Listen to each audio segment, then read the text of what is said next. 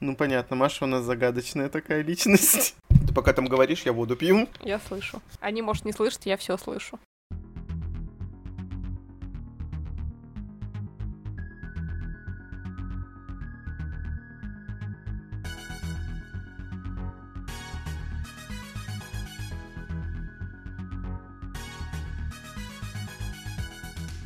Всем привет! Привет! С вами книжный подкаст Reds and Heads. И мы его ведущие Игорь и Маша. Сегодняшний special, мне кажется, будет очень маленьким, но я постараюсь сегодня много наговорить. А будет посвящен новой книге Натальи Щербы, которая называется «Финиста». Точнее, называться так будет цикл, получается, а книга, сама первая часть, называется «Сонный дом». И почему я вообще посвящаю этой книге целый э, special? Просто потому, что этот автор, наверное, подарил мне детство, можно сказать, книжное. И я как раз раз-таки ее цикл «Часодеи» читал в детстве, то есть у меня был не Гарри Поттер, а Часодеи.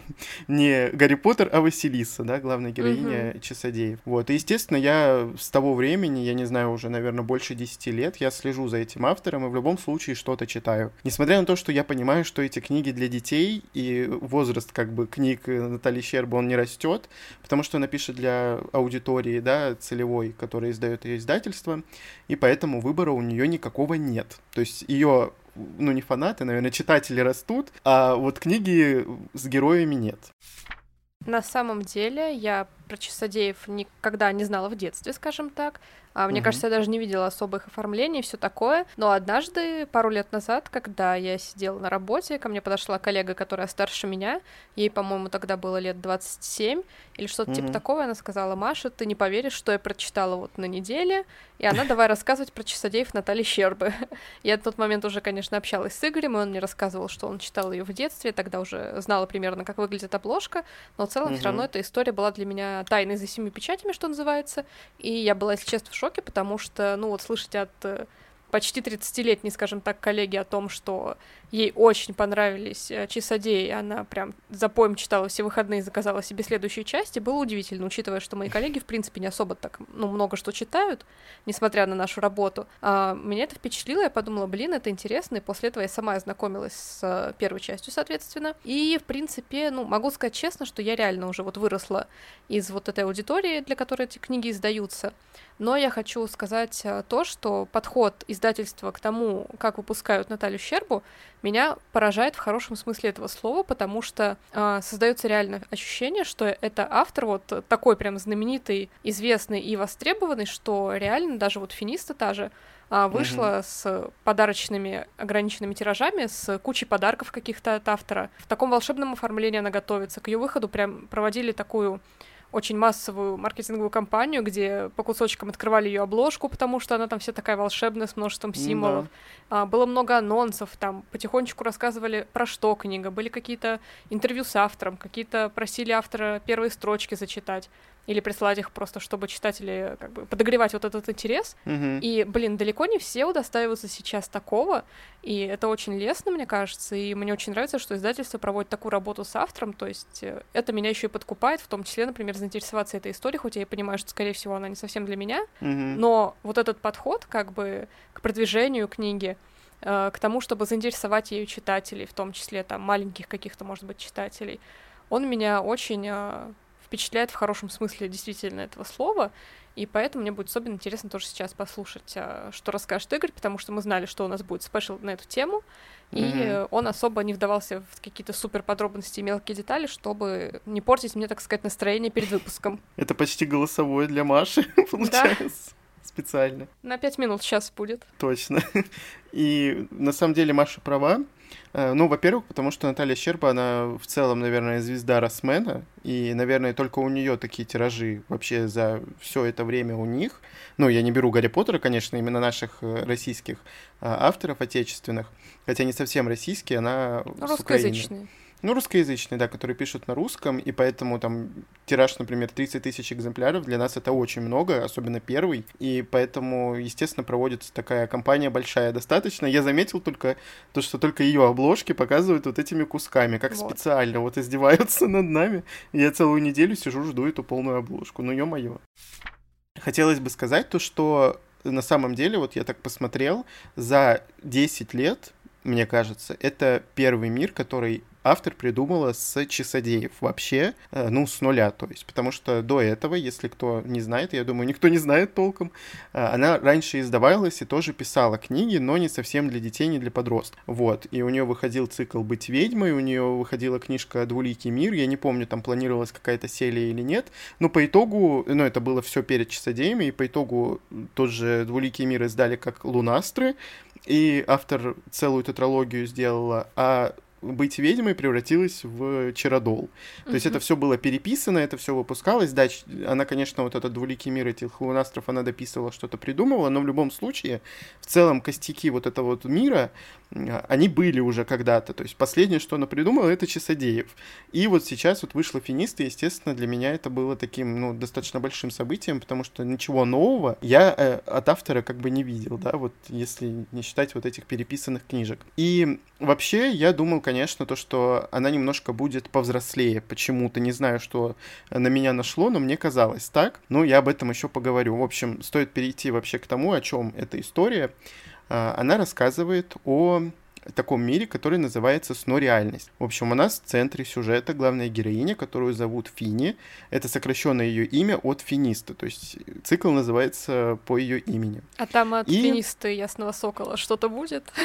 от Финиста точнее? Нет, там не совсем это все привязано, но, возможно, она раскрутит как-то это в следующих книгах но в первой особо нет, на этом акцента не было. Единственное, у нее во сне, э, ну вот раз Маша уже сказала, у нее были перья вплетены в волосы. Мне кажется, как-то вот это вот она попыталась угу. связать, не знаю, в общем. Но в целом нет, оно не связано с нашей э, славянской вот этой вот культурой. Короче, э, рассказывает он про девочку, которой 15 лет на момент книжки, 15 с половиной, и она со странностями. Она, в общем, учится дома, потому что ее огородили от общества в целом, она не может ходить в школу, потому что ей запрещают это родители, так как с самого детства она может спокойно провалиться в сон на неделю, на две, на три, на месяц, и, собственно, проснуться потом, и то есть ее состояние, оно обычное тело, то есть врачи э, приходят, смотрят и говорят, что ребенок абсолютно здоров, ну вот она во сне, то есть она даже не в коме, она в обычном сне. Я единственное не понимаю, каким образом она ела, может, ее кто-то кормил, поил, вот это автор вообще не затрагивала. Как это проходило, то, что она спит, там она один раз проспала три месяца. Маша, ты представляешь, как, как это возможно? Она просто спала. Вот. И к тому же у нее с годами, в общем, начали синеть волос. Они, как я понимаю, у нее такие вот коричневые. Сначала это был просто синеватый отлив, типа, знаешь, как тоникой какой-нибудь затонировался, а потом волосы стали все синеть, синеть, и они чисто сейчас синие у нее, и над ней все прикалываются вокруг. У нее есть брат и сестра, и, по сути, родители родители и брат и сестра это единственные люди, с которыми она общается. То есть больше никого нет у нее. И, возможно, с этим связана вот эта детскость истории, э, то, что угу. Фини в целом относится к этому миру очень по-детски, потому что она его не видит, она не видит, как люди общаются, возможно. Ну и, в общем, оказывается то, что она ходит просто внутри, ну, в голове, во сне, в сно реальности своей, ходит там что-то все такое синенькое, в общем, э, волшебное, и она может создавать что угодно, может там, не знаю, чашку чая, чайник чая тоже сделать вместе с чашкой. Короче, там она может магией заниматься какой-то непонятной, при этом она даже не совсем сначала осознавала то, что она находится во сне, а потом со временем она это поняла. Эта сно-реальность, она на самом деле оказалась не совсем простой, потому что помимо того, что она может сама там ходить, то есть она людей никогда не видела в этой сно-реальности, но потом случайно она нарвалась на нескольких таких э, персонажей. Например, там был, был очень интересный персонаж, там сидела на кресле э, шаль, и она сама себя вязала. То есть это просто спицы, это просто шаль, ну, она там какой-то шарфик вязала, и то есть она сидит и просто его вяжет. То есть нет никакого тела, ничего, вот просто вот так вот это все происходит, и она разговаривает с главной героиней. Ну и там, естественно, какие-то намеки, полуобрывки какой-то информации, вот этими вот все загадками говорится, и потом, в общем, она она случайно попадает э, в мир, где ходят такие же люди, как она в этой сно реальности, и на самом деле это целый, ну вот целый город, я не знаю, там их очень много, этих людей, и они все занимаются сно магией. Собственно, в первой книжке не так много раскрыто этого всего, потому что автор нас знакомилась с этим миром, то есть э, у нас, получается, Финни, она такая попаданка в этом а, мире странном, непонятном, и, честно сказать, я запутался в огромном количестве новых слов, мироустройства в целом, и меня меня который раз реально поражает фантазия автора, насколько она может кропотливо прописывать вот эти вот все вещи, продумывать миры. И, наверное, из-за этого я до сих пор читаю ее книги, потому что это действительно очень интересно. Ты просто вот будешь читать и завидовать, мне кажется, этой фантазией, потому что вот настолько детализированно это все придумать, несмотря, да, там на какие-то минусы, потому что они в любом случае есть, многим эти книги не нравятся, э, книги автора, но вот то, насколько э, детально это все прописано, то, насколько много деталей в этом мире есть, это, в общем-то, очень интересно. И Маша, кстати, вот говорила, и я говорил, то, что я не очень люблю истории, где у нас присутствуют сны, потому что это полубред наш mm-hmm. в мозгу, и то есть э, книги, где сны, ты не можешь понять, это реальность или это сон. Здесь были пару таких вот моментов, но на самом деле она была не в бреду, то есть э, она ходит просто как в жизни, но она ходит в волшебном мире, в каком-то потустороннем другом. На самом деле, я не знаю, почему мне так не нравится тема со снами. Я прекрасно понимаю, что а, когда ты отправляешь персонажа засыпать, легче всего перенести его сознание там в какой-то условно другой мир. То есть в каких-нибудь хрониках Нарнии, мне кажется, а, можно было там условно, допустим, не придумать вот этот шкаф, через который можно попасть, а просто там отправить героев ночью спать, и они внезапно хоп оказались э, в той стране волшебный, угу. допустим. То есть это реально самый такой простой, самый а, не требующий объяснений способ. То есть у тебя сознание куда-то переносится. Мы же не знаем особо, что там с нами происходит, когда мы спим. Мозг ну, штука да. непредсказуемая, но почему-то вот очень часто в каких-то историях, в которых э, появляются сны, он как-то использован, э, на мой взгляд, странно. То есть в том же Зилибере это было очень странно. Много кто пытается, например, когда это фэнтези, какие-то предупреждающие знаки через сны передать а персонажам, почему, непонятно вообще, то есть ни у кого нет никакого проведения, а, ну, да. дара ясновидения и так далее, но нет. Вот он увидел тревожный сон, это нужно, чтобы нагнать интригу для читателя, чтобы как-то привести к тому, что будет дальше, то есть, ну, в общем, они как-то пытаются это использовать, но, блин, из-за того, что это не объяснено никак, ну, просто сон. Вы часто верите снам, когда вы их видите каким-то? Мне очень часто снится вот реально какой-то бред, потому что мозг э, устал за день, и он там чтобы хоть как-то отдохнуть, генерирует непонятно что, не особо об этом заботясь. И, ну, для меня это странно, короче. Я не из тех, кто там верит в вещи и сны, кто считает, что можно там через них как-то путешествовать в какие-то другие миры к другим людям и видеть свое это, будущее. Типа ты про осознанные сны говоришь или не совсем? Ну, Возможно, потому что мне всегда казалось, что у меня вот эти осознанные сновидения есть, так как я, мне всегда казалось, могу контролировать то, что будет мне сниться. То есть я заказываю себе, себе Маша сюжет. Говорит, я не верю, не верю. Я могу управлять что тем, что мне снится. Но осознанное сновидение, так понимаю, это вообще перенос чуть ли не к другим людям в реальности а, и так далее. Ну, то есть я стараюсь не погружаться в эту тему, потому что, ну, это для меня из разряда карт Таро, то есть мозг от этого может поехать. Мне кажется, ну, очень много нюансов всяких, очень много деталей, и так, это все так сомнительно для меня. Но заказывать себе там картинку на ночь, скажем так, я могу. То есть хочу сегодня смотреть вот это, буду смотреть вот это ночью, значит. По поводу вот именно попадания там э, в сны, вот эти вот странные, в эту сно-реальность, э, автор, видимо, объяснит потом, потому что как такового э, понятия каким образом это случается, нет, потому что, ну как есть, но, в общем, там делится мир на несколько ну, если сказать раз, наверное, это будет как-то некорректно. Короче, есть люди, которые, например, как мы, мы просто засыпаем, там что-то в каком-то бреду ходим, даже сон этот не помним, там встаем, не знаю, устаем. Есть вот такие вот люди там тоже, они называются слипы, и они являются обслуживающим персоналом в этой реальности. И когда человек, вот, который спит просто, который, ну, как слипок, ну, типа как мы, мы такие спали-спали всю ночь, а на самом деле мы работали вообще непонятно где, просыпаемся, а мы... напрягнулись. Да, а мы устали, проснулись и устали Это я сегодня. И то же самое происходит вот типа в этой истории. А есть люди, которые э, могут управлять вот этой вот магией, которые могут туда попадать, они могут запоминать эти сны. Вот. Мне кажется, это интересно, но я надеюсь, что в следующих частях автор как-то больше углубится именно в вот это вот устройство, каким образом это происходит, а не просто потому, что это есть. Вот как по типу Робин Хоп мне не ответила на некоторые вопросы, потому что, скорее всего, она сказала, вот оно есть и все. Фэнтези пояснять не надо, пожалуйста. Вот. И почему книжка называется «Сонный дом», э, я наверное, не буду... Нет, я раскрою, наверное, тайну такую небольшую. Почему это тайна? Я вообще не знаю, если это написано в аннотации. Короче, там есть э, в этом мире сонные дома, и они как бы обладают таким характером, э, то что они могут э, выбрать себе хозяина. Но на самом деле там все очень сложно с этими хозяевами, вот это я уже говорить не буду. И вот эти вот дома, как раз-таки, когда выбирают хозяина, и там происходит целое торжество, где очень много вот этих вот сномагов, и слипы там вот эти работают, еду разносят, еду готовят и так далее. Я вообще не знаю, зачем готовить еду, если вы обладаете магией. То есть вы можете все на вот это наколдовать и съесть. Ну, об этом, я думаю, как-нибудь я сам доберусь своей головой. И когда дом выбирает, на него, на этого человека, по сути, должна быть охота, потому что за этими домами охотятся. Не буду говорить почему. Вот. И получается так, то, что они потом, все эти люди, кроме как раз-таки владельца этого дома, нового, эти люди, они забывают на год о том, что у него есть новый хозяин. Вот такая странность, потому что на него идет охота.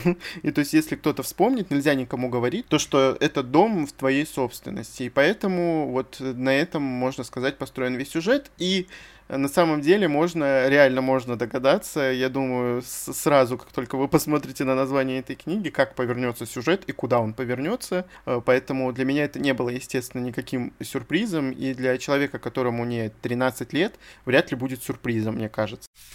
Я, наверное, рассказал основное, из чего состоит этот мир и из чего состоит эта первая книжка. И, в общем, наша Финни будет просто пытаться выжить в этом мире, потому что он не совсем простой, так как она всю жизнь Э, практически, да, все свои 15 лет она бродила во снах одна, тут попала в эту сно-реальность, где куча непонятных людей, и при этом никто ей не может поверить, что она никогда не училась этой сно-магии, и она не училась никогда управлять этой магией, и для всех это так странно, почему так это происходит, и вот мне это напоминает все, конечно же, Часодеев, и я думаю, что эта книга, наверное, похожа больше всего на вот первый цикл автора, потому что тут даже есть какой-то вот этот вот дух э, главной героини, когда она все пытается узнать. И когда при этом она становится особенной. Ни для кого не будет секретом то, что особенные избранные герои до сих пор у нас э, в первых рядах, особенно в подростковой литературе, детской, наверное, даже. Ну, потому что детям, возможно, интересно. Это такой определенный шаблон, и то, что она особенная, я думаю, это будет, не будет явно никаким спойлером. Как и Василиса была особенная, тоже ее никто никому не обучал, а у нее бах, и там вообще супер какая-то магия. То же самое с Фини, то есть вот в этом плане она похожа. Потому что в тех же Лунастрах была немножко другая история. Там хоть э, и был один попаданец в этот мир, но в основном у нас описывался этот мир со стороны людей, которые уже в нем жили, которые знают его особенность. А здесь вот э, все вот так вот мы знакомимся. И на самом деле я люблю такие истории, когда именно попаданцы. Я не люблю истории про героев, которые уже живут в этом мире. Это очень сложно просто, лично для меня. Э, вот, попадать в мир с героем, который уже все знает. И очень сложно автору вот словить вот эту вот волну, Э, не вылить информацию, не рассказать uh-huh. вот от, э, от лица персонажа ту информацию, которую он уже знает, и действительно дать понять, из чего этот мир состоит читателю. В общем, поэтому лучше пишите про попаданцев, пожалуйста.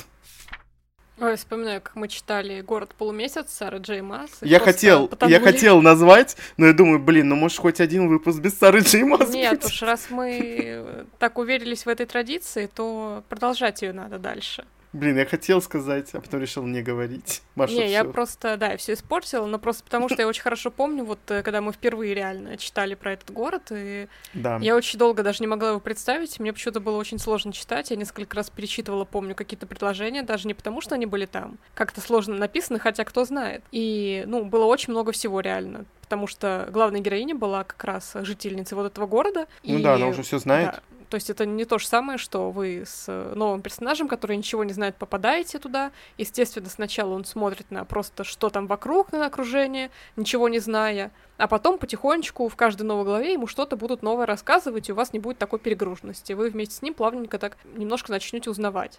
А, угу. Что за мир, что за место, что то вообще происходит, какая там расстановка сил, что за сюжет будет и так далее. А тут вот э, у некоторых авторов наоборот. Ну, я говорю, это надо уметь просто показывать от лица знающего персонажа, потому что если вы это не умеете, это будет э, тонна информации, как будто мы читаем какую-то методичку по этому городу и так далее. Я, наверное, уже перейду к своим личным впечатлениям. Ну, во-первых, э, я не знаю, можно ли говорить плюсы и минусы вообще, есть ли в этом смысл, но давайте так категорично сделаем. Черное-белое, как обычно. Я решил не начинать с минусов, со своего любимого. вот. И по поводу плюсов, что мне понравилось в этой истории, это, конечно же, мир, как я уже сказал, детальность, детализированность, точнее, и то, насколько красочно автор его в целом описывает. Э, вот если прочитать, там реально у тебя в голове уже картинка встает. У меня это бывает очень редко. Но вот э, Наталья Щерба умеет это делать, то есть у нее по миру вообще вопросов никаких, наверное, нет, и никаких минусов по миру тоже нет. Э, то есть это абсолютно ну, новая история, она очень сильно отличается и от лунастров, и от часодеев, потому что там часодеи у нас со временем, лунастры завязаны на Луне и звездах, Здесь же вообще какие-то сны непонятные, и все в синих тонах при этом. Это любимый, видимо, цвет этой сну реальный. И плюс мне нравится слог автора, потому что она так очень увлекательно пишет.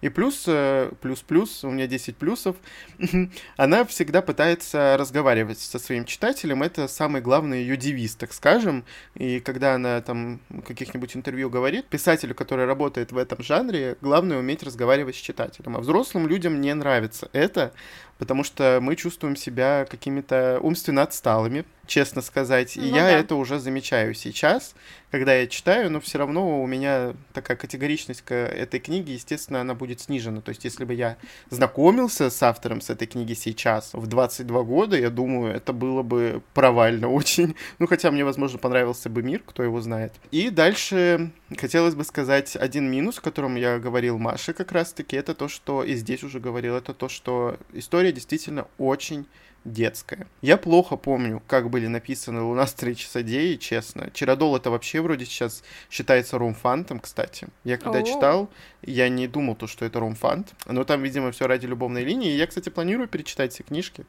Э, ну, с часодеев, наверное, начну в декабре. То Будет есть нам ожидать волшебное... спешл по серии. Ну, возможно, да. Главное, чтобы он был не гневный, не злой. Ну, я думаю, что я буду нормально настроен. И по поводу этой детскости, короче, я не помню, как там все это написано.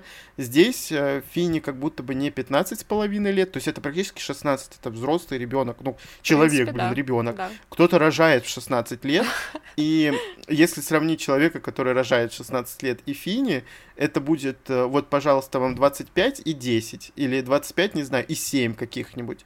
Вот такая вот будет разница, потому что она чисто вот ребенок-ребенок. Но сейчас а... вообще дети тоже, знаешь, другие из-за того, что у нас там как-то все очень быстро развивается. Я вот даже на тех, кому 7 и 10 смотрю, мне кажется, они уже там более прошаренные, чем я в чем-то, ну, да. в чем не должны быть они прошаренные, как мне кажется. Ну, на самом деле, да, и поэтому я, когда увидел в тексте вот именно вот эту вот Фини, в 15,5 лет, я понял, что это не совсем правдоподобный подросток. Но, э, возможно, автор ее сделал такой именно потому, что она не видела общества. Она не учится в школе со своими сверстниками, она не ходит гулять, потому что ее родители думают, что она где-нибудь упадет и уснет опять на неделю, на месяц, на полгода каких-нибудь, и поэтому они ее никуда не отпускают. Странное, конечно, решение, но все же. Ну, как-то, если честно, да. То есть, ну, понятно, что нужно было как-то придумать логический подход, чтобы вот окружения не было, потому что это его продумывать надо, прописывать, оно должно занимать место в книге. Ну да, но ты представь, надо продумать окружение ее, которое есть, продумать да. окружение, ну, вписать еще окружение, которое там будет в этой сну реальности, это будет такая каша, мне кажется, она И вот сделала будет выбор. очень большая, да, но просто, ну, это очень ну, действительно надуманно, если честно. Да, вот это, вот эта, конечно, история, она такая, ну, понимаешь, она как сказка вроде ощущается. Это происходит в нашем мире, в наше время. И это странно, то, что вот э, происходит такое, потому что ну, она явно не может упасть и уснуть. Она просто легла ночью спать и уснула на неделю. Она же не может в школе уснуть за партой. Ну, уснет она, но отнесете вы ее домой. Ну, в чем проблема? Почему ребенка вы ограждаете от э, общества? И при этом там у них еще какая-то бабушка супер неадекватная. Вот, она приходит, все время хочет забрать эту Фини к себе домой. Эта Фини ничего не хочет. Она хочет жить дома, естественно. Блин, ее так от, от всего отградили.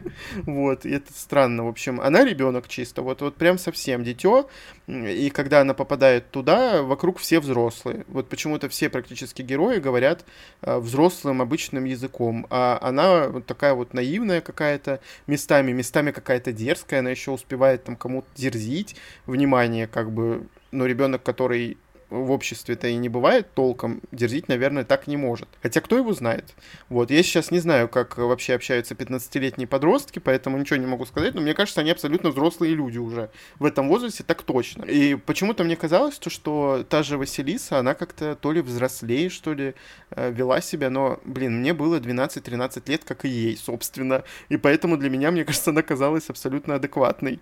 Вот, поэтому я не могу сказать, но, в общем, лично для меня в 20, 22 года, я все говорю 21, спасибо, для меня это слишком, наверное, по-детски, вот прям совсем. Ну, мне кажется, еще тут надо учитывать реально, что все-таки, э, хоть там все и циклично и так далее, но вот подростки, дети и так далее, они все равно меняются. То есть, если бы я там сравнила себя в 7 и сейчас ребенка, которому 7, это были бы два абсолютно mm-hmm. разных человека. Мне кажется, ну, когда да. там, не знаю, есть у автора дети или нет, и как часто есть, она вообще с ними есть. соприкасается, мне mm-hmm. кажется, это, это надо как-то отслеживать, потому что, ну, понятно, что твоя целевая аудитория типа не меняется, но а внутренняя, она, скажем так, меняется все равно. Поэтому, не знаю, возможно, нужно было еще снизить рейтинг или еще снизить возраст, то есть там до 10 лет каких-нибудь. Раз уж... Ну, э, хотя бы 13. Было решено, ну, что у нее лучше всего продаются вот такие истории, детские, да, какие-то mm-hmm. условно, middle grade то как-то, ну, видимо, это было нужно, может, для сюжета, не знаю, может, потом кого-то она встретит в этом мире, с кем ей нужно будет знакомиться и кому она испытает что-то в первый раз. Но это я предсказание делаю. Но предсказание ты правильно не делаешь, потому что у нее всегда есть любовная линия, как бы, но она как бы ограничивается исключительно поцелуйчиками какими-то. Ну, понятное э, там, дело. Там все остальное это уже 16 плюс, извините. Ну, естественно, естественно. И поэтому Василисе это как-то не помешало в первой книжке встретить того, кого она встретила, и, и все. Ну, и как мне бы, кажется, 13 она лет... еще все-таки раскроет вот это название в плане того, что, ну, я не верю, что Финист был взят просто так. При этом в этом мире еще есть определенное пророчество, связанное с э, как раз-таки этим именем. И оно какое-то очень странное, и оно пока что еще не до конца раскрыто получилось. И поэтому я думаю, что да, автор будет явно развивать, потому что это явно не все идеи она вписала туда. Во-первых, у меня ощущение, что вот я хотел это сказать, то что будто она пишет с последней строчки последней книги и до первой строчки первой книги. То есть как будто бы вот когда она пишет уже этот текст, она досконально знает, что будет дальше, построчно, пословно, что будет, ну вот, ну, в третьей книге, потому что автор говорит вроде как это будет трилогия. Не знаю, может быть, больше получится историй. Ты поняла, о чем я говорю? Да. Вот у меня ощущение, что она реально пишет с конца. И когда она подбирается к началу, как бы вот эти вот все шахматы расставленные, как у Робин Хоп практически, они как бы срабатывают. И как это можно написать, я не знаю это вот пока ты не напишешь, видимо, может быть, после того, как ты напишешь. Или реально нужно настолько знать детальную историю, которую ты пишешь, ее конец, а, чтобы вот разбрасывать такие подсказки. Я тебе скажу, да, ну, надо знать конец. Спасибо, а, Потому что, ну, на самом деле это решает, если... Ну, не совсем знать конец, а знать его практически дословно, понимаешь?